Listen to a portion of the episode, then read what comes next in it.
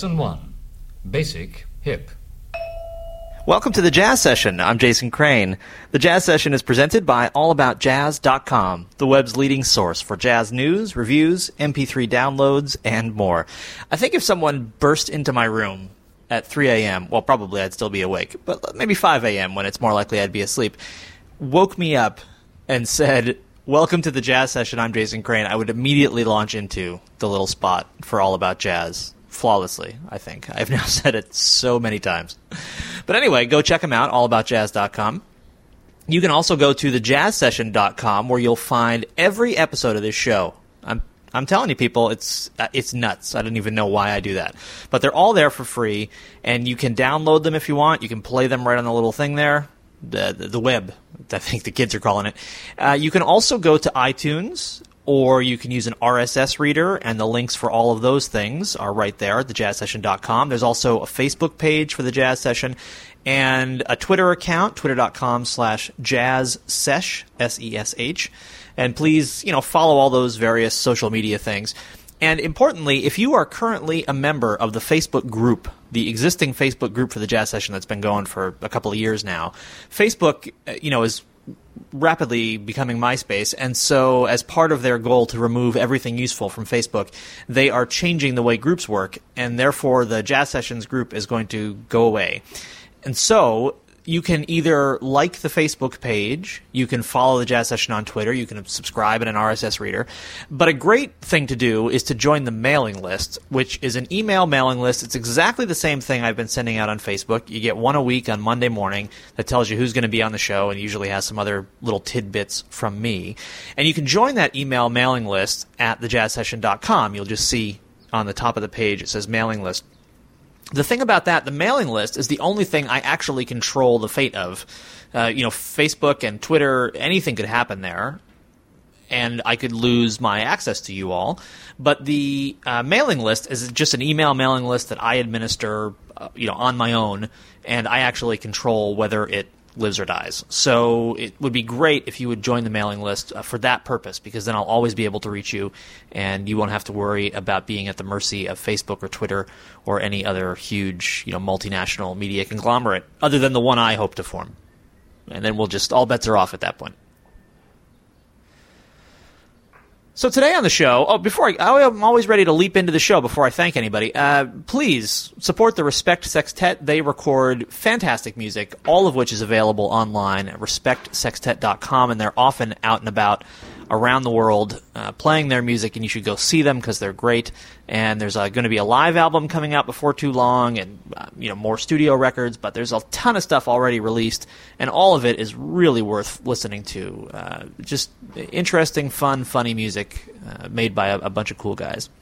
Also, if you're on the Twitter, please do go to twitter.com slash Dave Vrabel, V-R-A-B-E-L. He designed the show's logo, and in addition to designing things, he's also very, very funny. And as one of those people who tweets, there aren't many of these, one of those people who tweets and generally makes me laugh out loud once a week, which is a, a rare gift, and I'm always happy about it. So uh, follow Dave, and you'll be happy that you did.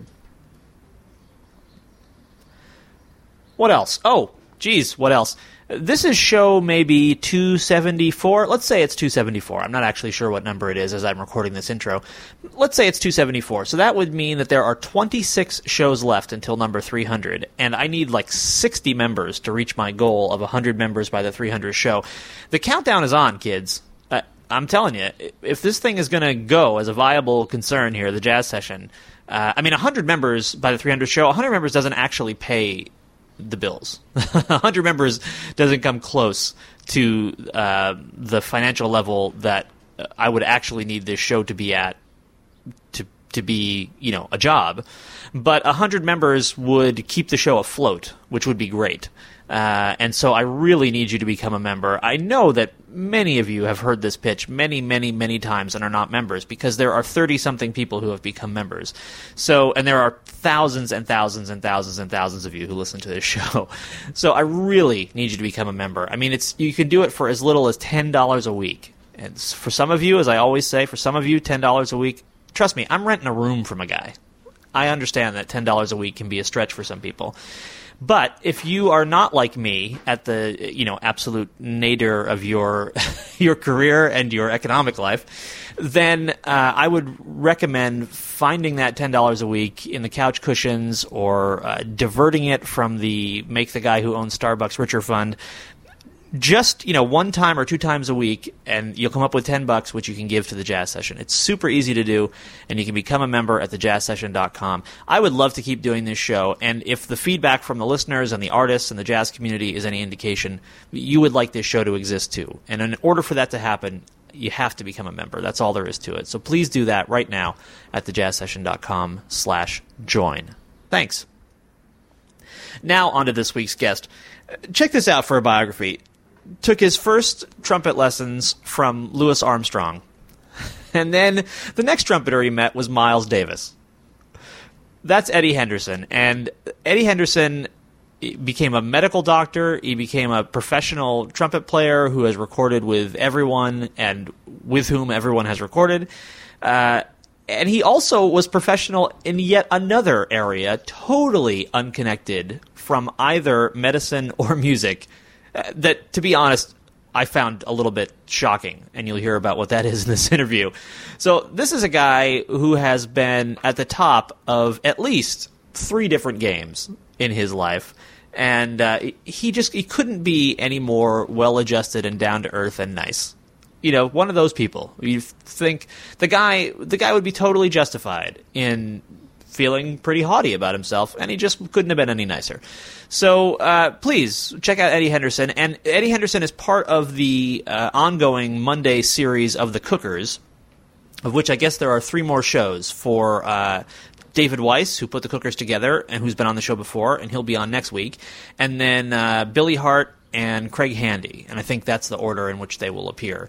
Uh, neither of those interviews are booked, but I think we're pretty close on Billy Hart, and uh, I'll just tell you we're pretty close on Craig Handy because it makes us all feel better. So those three shows are coming up, and each week I've been giving away a copy of the Cookers' new album signed by all the members of the Cookers, which is pretty cool, right? I mean, that's so Cecil McBee, Billy Hart, Craig Handy, David Weiss, uh, Billy Harper, George Cables, Eddie Henderson. All of those signatures are on the CDs, and you can have one this week if you're the first person to send an email to contest at thejazzsession.com. That's contest at thejazzsession.com with cookers in the subject line. Okay, got it? And this is a podcast, it's not the radio, so if you didn't get it, just, you know, rewind a couple seconds and it'll be there again. All right, so here's Eddie Henderson from the Cookers album Cast the First Stone.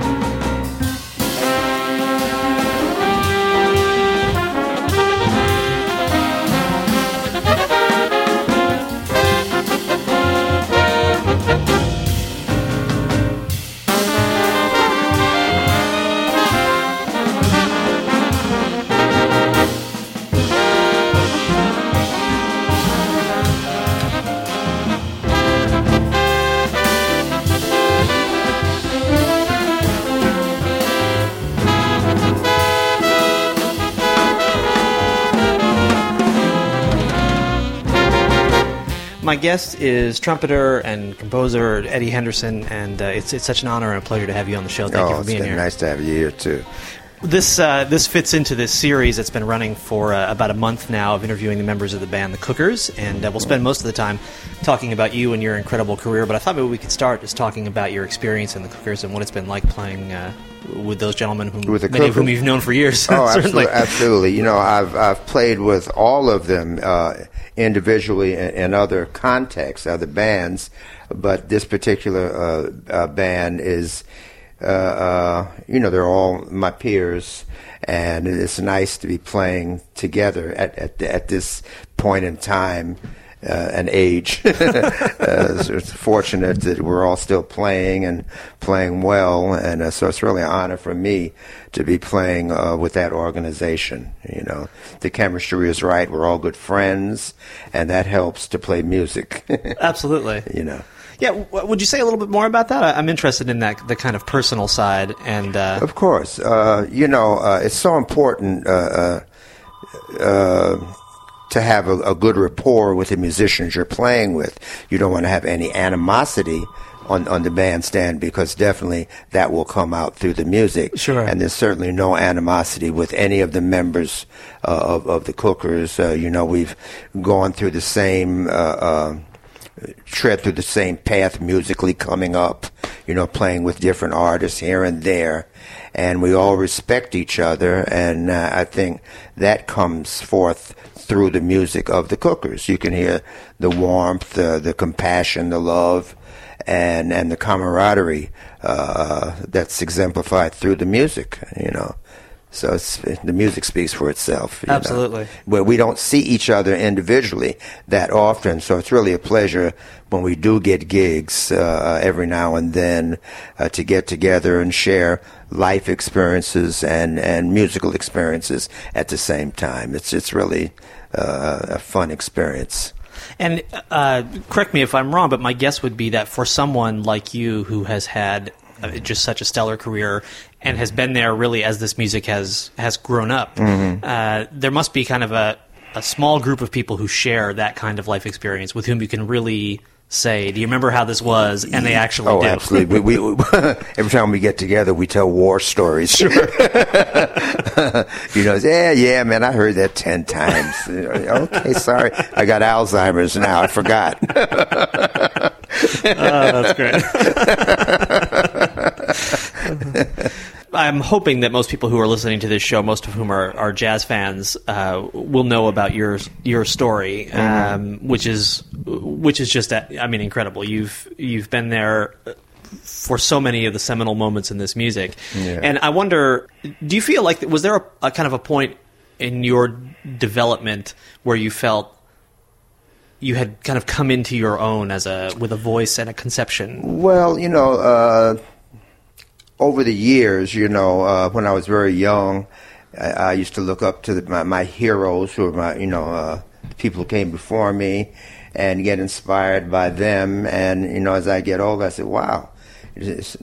Who am I now? I would emulate different artists that I admired, but then you reach a certain point in your life, you know, you emulate this person and that person, but you have to realize that those people who you're emulating emulated their forefathers too. So it's like passing the baton. So it's so important uh, uh, when you get uh, uh, older or more mature as a musician, you realize that you have a responsibility to pass the baton to the people coming up uh, uh, after you. You know, so you have to be really serious about the, the the craft and the art form, and recognize that you have to have uh, your own personal voice, things you've accumulated in the past, and put it together as a collage to pass on to the upcoming generations. So uh, you, you, you, it's, it's not really a conscious decision. It happens very insidiously and gradually uh, that you formulate your own musical voice, uh, which you got uh, as, as an assimilation from the people who came before you, so you have something valid to pass on to the upcoming generations.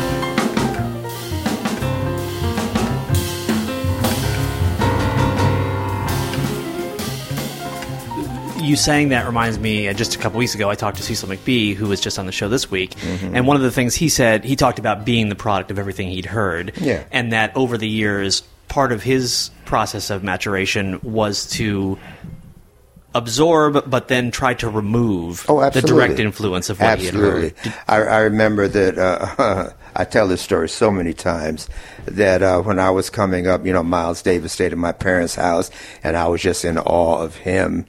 Uh, you know, even though Louis Armstrong was my first teacher in life, uh, in person, first two lessons, because uh, my mother was in the original Cotton Club and she knew him, and so he. But I was nine years old. I had no idea who this man was, so it really didn't register. I was too young.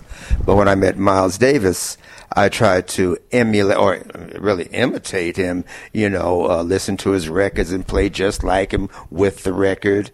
And then he heard me play one time at my parents' house, and he was very cute about it. He, he smiled and said, "You sound good, Eddie." But that's me. I said, wow.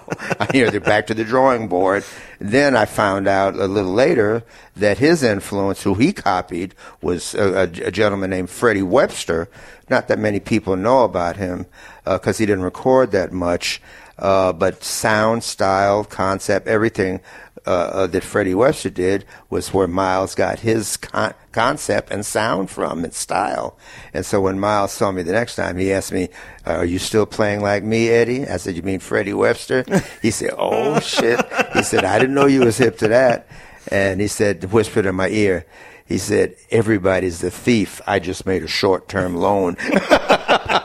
so that's a nice way of putting it. Absolutely. You know? So for somebody to realize that, that like Cecil said, uh, uh, his uh, musical character is things he's assimilated and put together, and and now that's his his uh, voice. You know, people tell me they say, Eddie, I like your style. My style, all the things I've stolen from other people and kind of scotch tape them together, and that's my style. As with everybody else in this particular art form, that's that's how th- it goes. You know, is that a conscious process over the years do you hear okay this is a piece of someone and now this is how i'm going to integrate it into what i play well you know if i hear a, a lick that i like you know I, whoa, I, I, I, transcribe it in my head sure and uh, or write it down and figure it out what the notes are and then try to play it with the record just what i used to do play with the record so i get the actual authentic uh, uh, phrasing and everything and the vernacular of how the master did it and then i imitate it, you know. So because you know, music is a language, and I'm, I'm just getting pieces of vocabulary here and there. Because it's funny, I asked Miles Davis when I first met him. I said I'm, I was amazed. You know, he'd close his eyes and all this music would come out. I said, "Well, how do you learn how to play in the beginning?" He smiled and said, "He said, you know, learn as many licks as you can, and then scotch tape them together. Before you know it, you're speaking the language. Sure. You know, you might not understand the grammar of it, but you, at least you can converse with other musicians. And that's how, uh, but nowadays, you know, they have uh, Berklee School of Music, Juilliard, blah, blah, so many other institutions. That's great. But in those days, there was no institutions. It was shoulder to shoulder contact.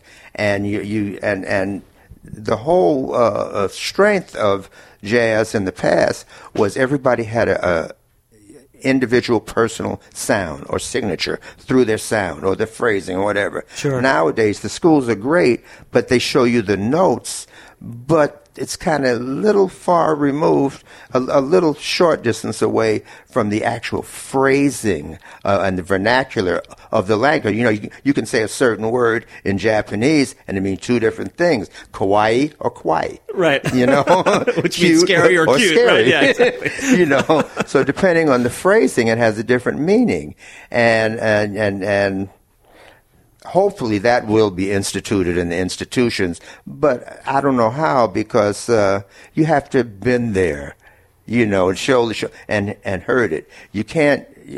Thank God for records. You can kind of hear it, you know, but it it's just not. Uh, uh, you can't learn how to play jazz off a piece of paper. Well, you're an educator. You teach at Juilliard, and mm-hmm. how do you? Is there something that you tell your students about bridging that gap between what's on the piece of paper and what will actually make them individual musicians? Well, no more than what I just said right now. Sure. You you have listen to the records and the people that you like touches your musical heartstring. You know, play with the record. You know, and try to emulate, not not imitate, emulate.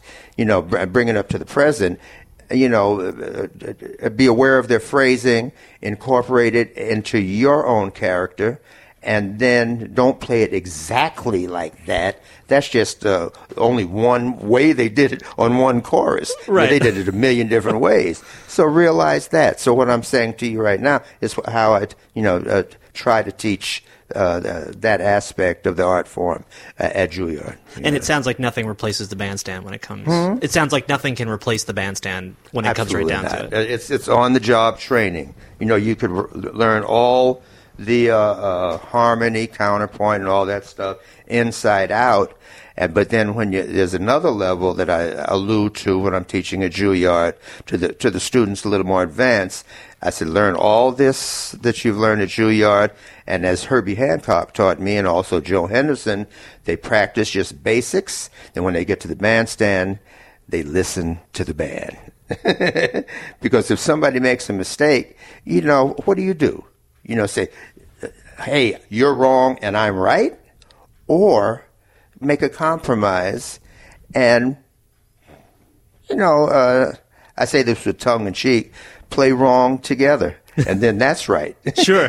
Because if, if, you're right and I'm wrong and everybody holds their ground, what about the music? It's a big gap. You know, so to, learn to blend with people. You know, you, you and I are walking down the street. If I stumble, help me back up. you know, say, absolutely. Get up, Eddie. Everybody's looking at you. you know what sure. I mean? Same thing on the bandstand too. You know, if somebody makes a mistake, you know, don't vibe on them. You know, uh, kind of blend in and play something that uh, musically that will kind of bridge the gap where it doesn't sound wrong.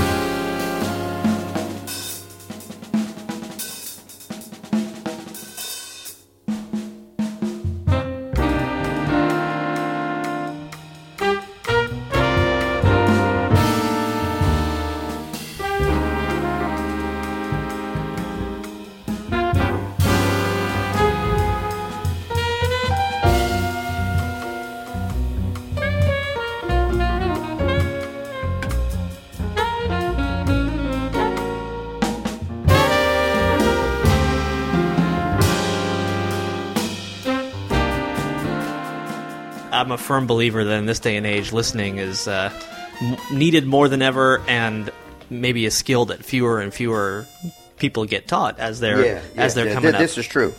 Yeah, uh, and you know, it's, it's, I'm glad you brought that up because at Juilliard they have a a, a course or a seminar or a master class on listening, how to listen, and and talking about the same things that we're talking about right now.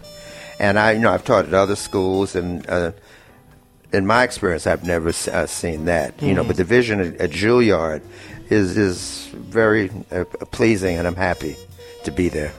Yeah, uh, uh, I can't remember who, but a piano player who was on the show several months ago said, you know, how often do you ever hear someone lay out for an entire chorus, for example, mm. rather than comping?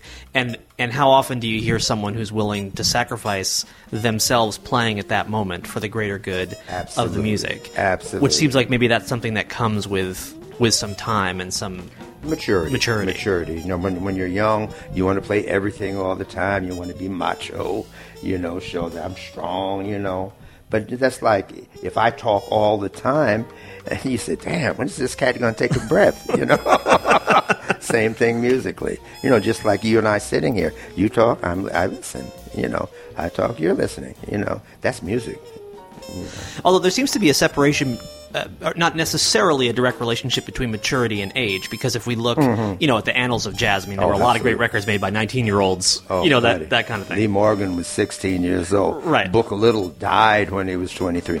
Charlie Parker was at 34. All the music he played, you know, John Coltrane died when he was 40. Yeah. And then think of the, the music that he evolved uh, to. So it's it's it sounds like it's it's a maturation that can happen irrespective of how yeah. old you are. Right? Yeah, but you know, the, the, uh, since we opened that door, you know, in those days, all the masses were talking about, th- th- those were creative periods. Uh, uh, the 60s, the 70s, the 50s, the 40s. You know, it was a very active musical scene. And on top of that, there were institutions like uh, that young musicians I wouldn't even say come out of school, young, talented musician could join one of those institutions, for example, Art Blakey and the Jazz Messengers, Horace Silver's group, John Coltrane's group, or Miles Davis group, and stay in th- those groups as an apprentice, learn the art form, uh, uh, you know, postgraduate style, and then go out and be- become your own leader. Nowadays, there are no institutions where young, talented musicians who come out of school can join a, a major working band, a major jazz group, or a musical group. I won't say just say jazz, a major musical group where, where they can learn the higher aspects or more advanced levels of, of the art form. And so these kids graduate from Juilliard, say, with a uh, uh, artist diploma. That's like a PhD or a master's from Juilliard.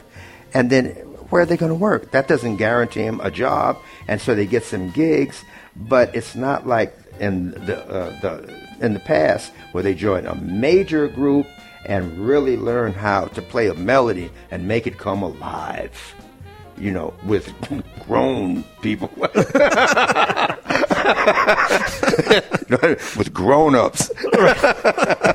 it, in your own life, was the uh, Herbie Hancock's Mwandishi band was that mm. that that, that setting that for was, you? That was the, the the thing that you know I'd, I'd been playing all my life. Sure. Uh, uh, through uh, medical school, that's what I put myself through. Working gigs, you know, with local people in California and Washington D.C. But then when I got that gig with Herbie Hancock, I said, whoa. I mean, I, I realized from the first time I walked in the bandstand, from the first tune, I said, "Oh, buddy, here I am in in in, in deep water." You know, and they were gracious enough to, uh, uh, you know, if if I made a mistake, they'd say, "Oh," you know, and then cover it up and, and make me sound like I was golden, like right. I was Gabriel on the horn or something, you know. and and then I used to think, "Wow, I sure can play good." Then I'd sit in with somebody else and let's gather. Whoops, right. the bottom would drop out. So uh, to answer your question, that that was my first experience of playing with some real heavyweights, and they were all such loving human beings. I mean, they humiliated me, but you know, and and just to see if I would uh, really wanted to play or not, mm-hmm. you know, and, and to help me really grow. And if I'd get mad, they say, "Hey, man, leave your personal feelings are off the bandstand." Sure. you know, don't bring your attitude or or your insecurities up here. And and you know, you you can't teach that in school. Right. You have to get out and play with hopefully some loving people. Because it, it, you know I remember when I first started playing ooh they were you know, I didn't know what was happening. You know, I, I saw people have fist fights in the bandstand because the guy didn't know the tune. This is like in the late fifties and stuff. Sure. You know, and I tried to sit in. I didn't know the tune, and they stopped and say, "Hey, man, get off the bandstand." You know, with that bullshit. You know, because we're serious up here. And I started crying. I said, "Well, uh, uh, uh, what should I do?" They, they said, "Well, go home and practice." I said, "Practice what?" I mean, I, I thought it was just a free for all, just wiggle the keys and blow. I had no idea. Not for real. I mean, I could play the trumpet, but I didn't know anything about tunes or chords. Sure. You know, I just thought it was a, a fun in games. Uh, They said, "Man, get off the bandstand," and they strong arm me physically, threw me off the bandstand, and, and so I, I learned that particular tune. And when I come back, now, okay, can we play that tune now? No, man, we just played it uh, two tunes ago. They put called something else. I didn't know to get off the bandstand, man. Nowadays, you know, kids go to jam sessions and they might play, uh, for example, Little Sunflower, Freddie Hubbard's beautiful tune. It only has three chords. You know, they want to play that all night. That's not a learning experience. You, you can't grow like that. You have to grow by being challenged and put, no, no, I, won't, I won't say to the test, but there's certain things uh, uh, uh, that you have to learn in the vocabulary of the music tradition. And if you don't know them, you don't belong up there. You know. You, you, you can't, because the other people, you know, they're serious about it. They don't have any time, time for somebody to waste their time up there just profiling.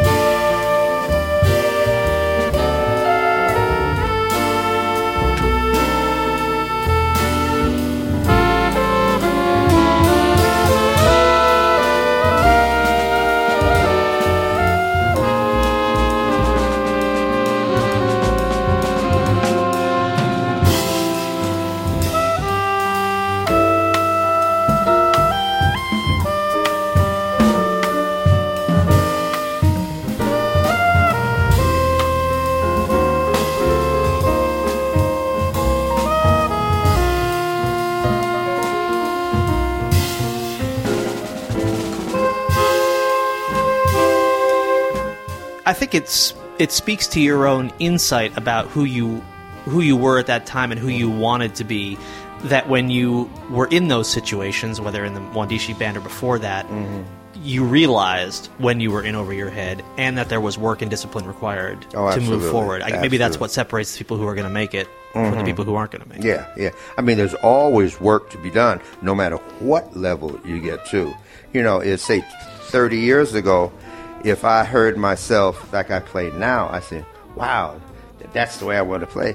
But I'm here right now. Mm-hmm. I feel like I'm just beginning. Just be- you're always learning. That's the beauty of the art form. No matter what door you open, what level you get up to, you open another door, and wow, you see the infinite again. And so back to the drawing board. You Yeah. know, you, you, you never, I don't, anybody says, I've made it. I, I, I'm at the top of the hill. Oh, yeah? you ever you hear this guy around the corner? That's right. check There's him a guy out. right behind you. yeah, check him out. Whoops. What Yeah. inspires you to keep opening doors? I guess, fortunately, just by the way that I was brought up uh, personally and uh, good genes, you know, and, and my fortunate life experiences that I encountered people that put the mirror of truth in front of me. Uh, look, like Billy Hart used to say, I said, yeah, uh, Billy, I played real good. Then he said, go home and uh, at the hotel, look in the mirror of truth. Mirror, mirror on the wall, who is the saddest of all? And then my reflection, I said, whoops. and then, don't get mad. Billy said, don't get mad when you see yourself. And you ask that question, who's the saddest of all? You know, and the mirror looks and says, well, don't ask. you know, people like that who would make analogies and show me, you didn't play that good tonight, Eddie. Right. You know, you got a lot to work on, and you're right. You're right. You're right. Did you hear this cat over here? Absolutely, yeah. You uh, you said this before, almost as a throwaway line, but people may not know that you also went to medical school, and uh, that's an, another entire discipline which many people would say, I don't have time to both learn the discipline of becoming a, a musician and the discipline of learning medicine, and Yeah. you did both. And it seems not all that uncommon to find medical people who are also into Oh, music. There seems to be some connection there between those ideas. Before you come and get uh, medicine and music uh, uh, go hand in hand. I think the thing that really got my discipline together is not many people know that I was a competitive figure skater when I was a teenager.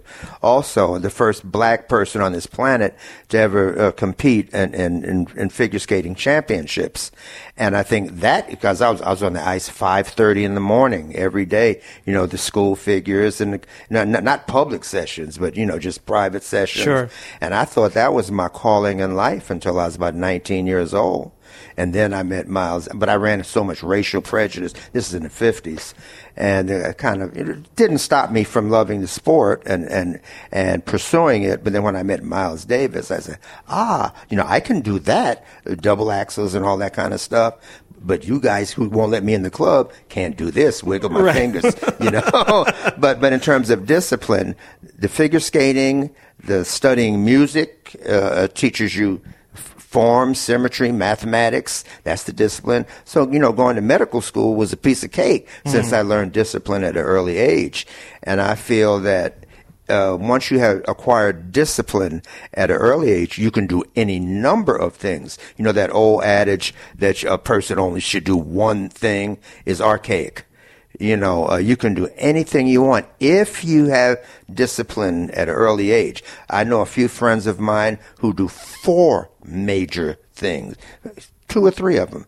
You know, I know other people who don't- don't anything. You know, uh, uh, on a high level. Sure. You know, uh, you know, it, it depends on uh, your personality. Where you want one thing, just want to enjoy life as a the things are a hobby. That's great as long as you're happy. You know, other people are, are more uh, anal in Right. in, in their personalities and want perfection. You know, in everything they do. You know, but if you don't have discipline at an early age, it's very difficult to acquire it uh, as you get older because there's so many more distractions in life. You really can't focus. The rent's due, the dogs, the baby's crying. you know, Right. yeah, that's why I can't practice. You know. Right, absolutely. Yeah. I think it's safe to say that you are the only uh, professional figure skater slash medical doctor slash trumpet player who ever has been or ever will be on the jazz session. I think you are in a category of one. is, my, is my guess. Well, That's a pretty I- I- interesting I, don't- life. I don't know any others who figure state as jazz music doctor, but but uh, I, I I don't want to say that there won't be any others because it's it's it's really you know uh, a lonely life. You know, Hmm. I, I I never went to any parties when I was in high school or college. Never went to a party.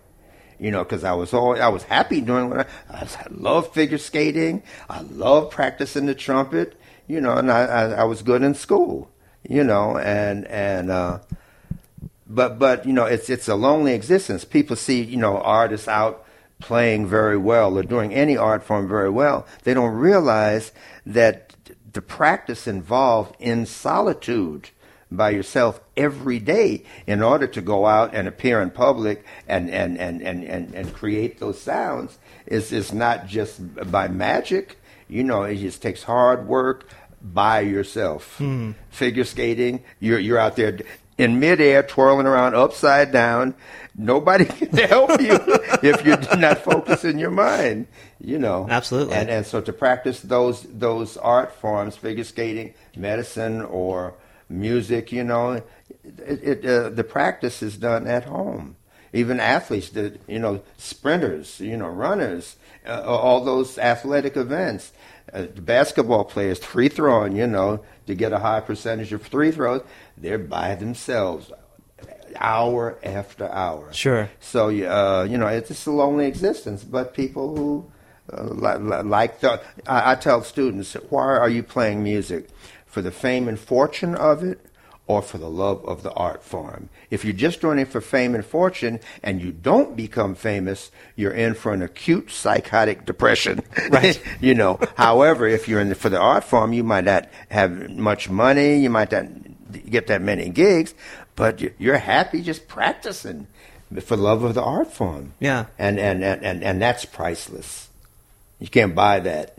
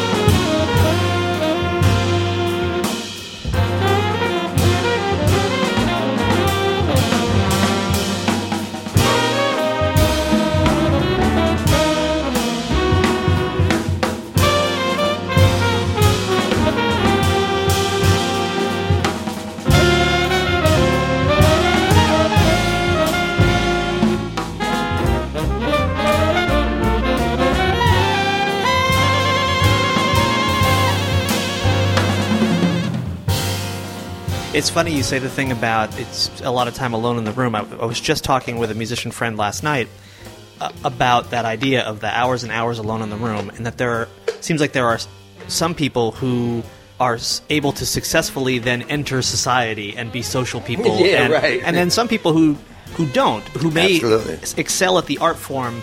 But don't excel No at all the other techniques. things around. No Yeah. social so, to what do you attribute your ability to kind of move through the world and be a social being?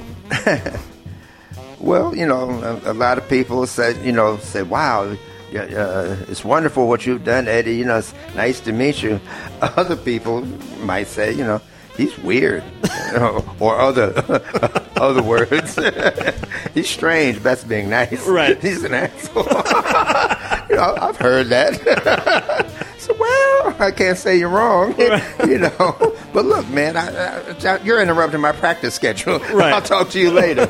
you know, you can't help me. Sure. Can you talk about some of the, the projects with which you're involved besides uh, the Cookers Band? Some of your own projects that are Uh, my own project. Well, I just did a, a, a record that came out about a last September. It was with John Scofield, just uh, no piano, myself, John Scofield, uh, Doug Weiss, and Billy Drummond. Uh, I'm very proud of it.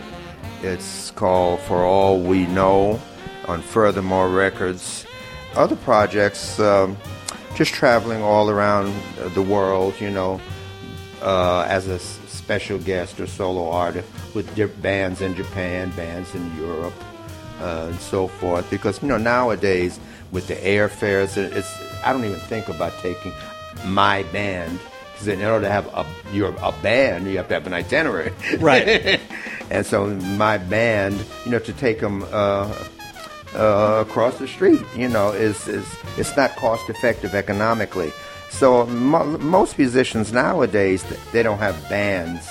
Uh, they just travel, you know, by themselves uh, to Europe, Japan, and stuff. And there's great musicians all around the world. Just take the music and bang. Sure. You know, then play the music. You know, and and that's what I do presently. You know, uh, and, and, and other than teach at Juilliard, uh, when I'm in, you know, I have a quote. I've just a few students there, and I, you know, fulfill the quota of lessons per semester. But mostly, I'm just freelancing all around the world. You know, concerts here and there, record dates when people call. And I've been, you know, there's so many great musicians who are not working. I feel so very fortunate that that I've, you know, the last four or five five years you know, look at my date book, uh, my calendar for the year, and it's all filled up. Looks like the New York phone book. You know, and I don't have a booking agent, you know, or, or, or a manager. I can manage myself, and uh, I, why should I give somebody else 25% of the money I make all year when all I just pick up the phone and dial? Right. And but I've been fortunate that I've been in the business, you know, long enough to and have longevity. People keep calling, you know, all all year round, and my date book is filled up. But I've been working so much that um, I'm really thinking about not accepting everything like I used to. You know, I, I really don't need the money because I don't want to have a whole bunch of money in the, in the bank and have a heart attack and die from stress. You know. Yeah. I like to. I want to enjoy life too. I enjoy. I, I can't think of anything else I'd rather do than what I do. That's a know. pretty amazing place to be. And that about sums that, that up. yeah. Do you find that uh, traveling the world and playing with so many different musicians helps you keep going through those doors that you talked about earlier? Keep pushing yourself in all those situations? Uh, uh, yes, yes, because uh, you know, traveling to Japan, playing with Japanese people, hearing Japanese music. Uh, uh, I've been to uh, India three times, hearing Indian music, playing with Indian musicians all over Europe, Scandinavia, Russia, uh, Southeast Asia. And in terms of opening doors, I see, you know, I'm exposed to different elements of uh, uh, of of music, not just uh, uh, quote unquote jazz, you know, music of of the world. And I think you know, in, in language, you know, the more vocabulary you learn. Uh, you know, you, you speak Japanese, so the more vocabulary you learn, the more it widens your your scope of of uh, expression Absolutely. you know so uh, that help by traveling helps uh, uh, you know increase uh, uh, my scope and also open those doors of, of learning. And my experience of hearing jazz in other countries, and both in those countries and just Mm-hmm. jazz coming from other countries, it's interesting to me because there are a lot of people who in other countries who grew up playing jazz, not necessarily connected to the blues, but with their own, you know, almost like their own dialect of the Mm-hmm. Yeah, jazz yeah, language, ex- which is really fun to hear. Exactly. You know, it's it's almost become like world music, and not quote un, un, quote unquote jazz, like in the bebop idiom. Right. You know, a lot of people just want to keep it in the bebop idiom. You know, well, if you want to stay there, fine, stay there. you know. Um, And you never did that. I mean, right from the beginning, you. I don't mean you never played bebop. I mean, you you Mm-hmm. never seemed bound stylistically. You just seemed to go where you. Well, I kind of what you heard. I kind of watched Miles Davis's evolution, how he kept changing, and and uh, didn't stay in one place. For for example, like John Coltrane, look at from from the time he was in Miles Davis in '58. And he just died in in, in '67. This the scope of music that he went to, It's unbelievable, You know, yeah. unreal, you know, unbelievable. And uh, watching those role models kind of showed me, wow, you know, don't don't let the grass grow beneath your, your feet. You know, keep moving. I, I remember McCoy Tyner uh, uh, told me he asked John Coltrane, uh, what should he do, and.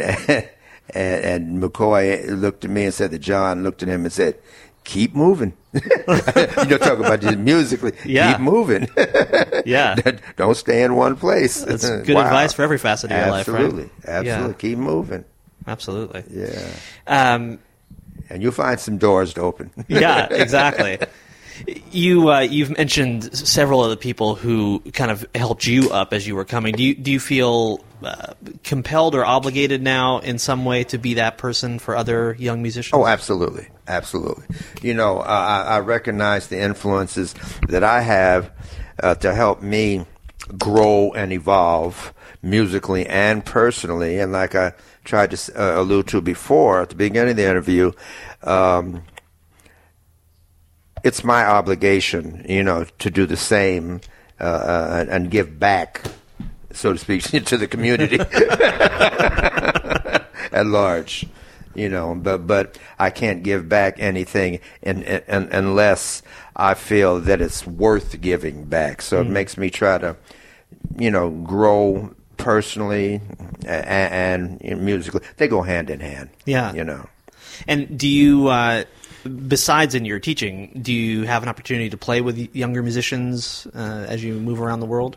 Oh yes, absolutely, absolutely, and and I think that's important. You know, uh, I don't want to uh, uh, just be involved in the band uh, of the golden years. you know, I want to see you know some fresh young blood, inspirational, because there's always going to be something new that I'm not aware of. You know, coming up in the new generations. You know. Yeah, you um, you mentioned your mother who was uh, involved in the original Cotton Club, and Mm-hmm. your father was also an entertainer, and then your stepfather, if I'm correct, was a medical doctor, Mm, Medical right? doctor. He's so, a doctor to all the famous jazz musicians. uh-huh. so it seems like you're. It's a pretty clear line that you can draw to some of the environmental influences Oh, absolutely. that made you who yeah, you are. Yeah, yeah, this, this is obvious. Yeah. Ray Charles could see that. right. One of my favorite things. But you didn't. Uh, you know, some kids do exactly the opposite of what their folks do. They see, well, this is what my parents do, and this is what I now I'm going to do this well, thing over well, here. Well, you know that that's the reason I became a medical doctor because my stepfather, who was a doctor, he didn't like me. I didn't like him, and he told used to told me when I was 14 years old when my mother first married him because my real father died when I was nine. He told me he's a doctor and that's the closest thing to God, and I'm not smart enough. Uh, I, am going to be a bum on the waterfront. I said, "Oh yeah, watch." I didn't want to be a doctor. I just wanted to play the trumpet, you know. But the, the, the dislike was so much for him that I went out of my way to become a doctor. Isn't that something? No kidding. By negative influence, you know, but it turned out positive. Sure. You know, thank God bless him for spurring me on to do that. Did did that? Uh, we don't have to get into your personal history if you don't want No, to. But did, did that do anything to did you repair that relationship, showing that you well, had that you know, after discipline? I or- became a doctor, you know, he, he staked his medical license that I would never become a doctor. And and I, when I succeeded, I, I remember I got my degree, went to his office, I said, "Give it up." He said, "What are you talking about?" I said, "Your license. Remember, it's just, get out of my office." You're retiring today. Oh, buddy. well, well, you know, we we got it was repaired. You know, then when I joined Herbie Hancock, he came to see me. I was already a doctor then, had my license and everything, uh, and he came to see me. But so I quit the hospital and and went with Herbie Hancock and. And so as he came to get, he said, "I can't understand how you would put being a doctor to to be a musician." He really wanted to be a musician, but he had no talent. You know, so I, I said, first of all, uh, uh, that that's you're not qualified uh, to, wait, to understand. That's for me to understand. I said, I'm a doctor just like you, but you can't do what I do. He turned red as a bee, and, and- and- so it was all. I said, "Oh man, I love you." and there was tears were in his eyes. You know, Yeah. I felt bad. you know, but but good, happy that it was repaired. That then we we we were on good terms. You know? Yeah. yeah. But I had to do that. Oh, that's you so interesting. So that answers your question. Just sometimes you you go against the parents' parents' wish. you Sure. know, and I'm glad I did. You know, because it certainly had its benefits. Hmm. You know. as we uh, draw toward the close here, that Mm-hmm. I kind of ask the same standard final question to everybody, which is: is, it, is there something not connected to your own work, a book or a film, or something you've heard that uh, that has just grabbed your attention recently? Doesn't have to be jazz related in any way. It could be anything you've you've read, you've heard, you've seen, something that's just grabbed your attention recently that you just want to mention to other people so they can check it out too. I can't think of anything other than what we've talked about. Sure. You know what? What in, in my realm of uh, sphere of orientation, uh, uh, life sphere. Uh, you know, I just, musically, I you know, I, I see young kids coming up uh, who I like the way they play. You know, naming one uh, trumpet player named Jeremy Pelt. Sure. Uh, he's uh, he's my favorite of the the younger musicians uh, coming up. And what is it you hear in him that I you feel hear that way? his his um, talent. I hear him going along the path like we talked about in in, in this interview here. He- He's he can emulate Freddie Hubbard. He can emulate Booker Little. He can emulate me. Every time I walk in a club, he plays things that, of, of my stuff that I only I know. I say, "Oh, you dirty!" like drinking to me. I said, "Okay, I got you." so he's got a sense of humor. Sure. but but but he's very talented, very thorough, and, and a, a wonderful human being. You know, very warm person. So all those qualities put together, I see that in him, and I haven't seen it in other uh, younger musicians coming up. They may play good, but but I don't know them, so I really Sure. I, I can't say they're not as great or greater. You know, but with Jeremy, we're personal friends, and and I. I I see all the aspects of, of him developing, continuing to open doors. You know. Uh, You mentioned a sense of humor. Is a sense of humor, do you think, important to Oh, hell yeah. make it through this kind of a life? Oh yeah, yeah. You got yeah. You, you have to. It's, it's so important when uh, to to be able to laugh at yourself. You know. And, and and and that'll get all your hang-ups out of the way. Someone said, "Hey man, uh, if you uh, for if you wear a wig or whatever, you know, say, ah, look at you, that's just your wig. Say, yeah, take it off. Say, you want to borrow? it?" I say that because I used to wear Right. a wig. Yeah, says, man, that's not your hair. I said, it is. I bought it, you know, and then laugh with them. Then they stop messing with me. right, exactly. so Oh, you got to have great. a sense of humor and laugh at yourself. sure. and and and, and that, that you know takes a lot of weight off your show. You you won't- you won't put the wig on, then go to a club and "Hope nobody says nothing." You know? Right. Oh, that's great. Well, my guest is uh, the the non bewigged and uh, uh, quite wonderful Eddie Henderson. It's been such a pleasure to talk Oh, to you, and here, I really enjoyed it. Thanks for being on the show. You too, man.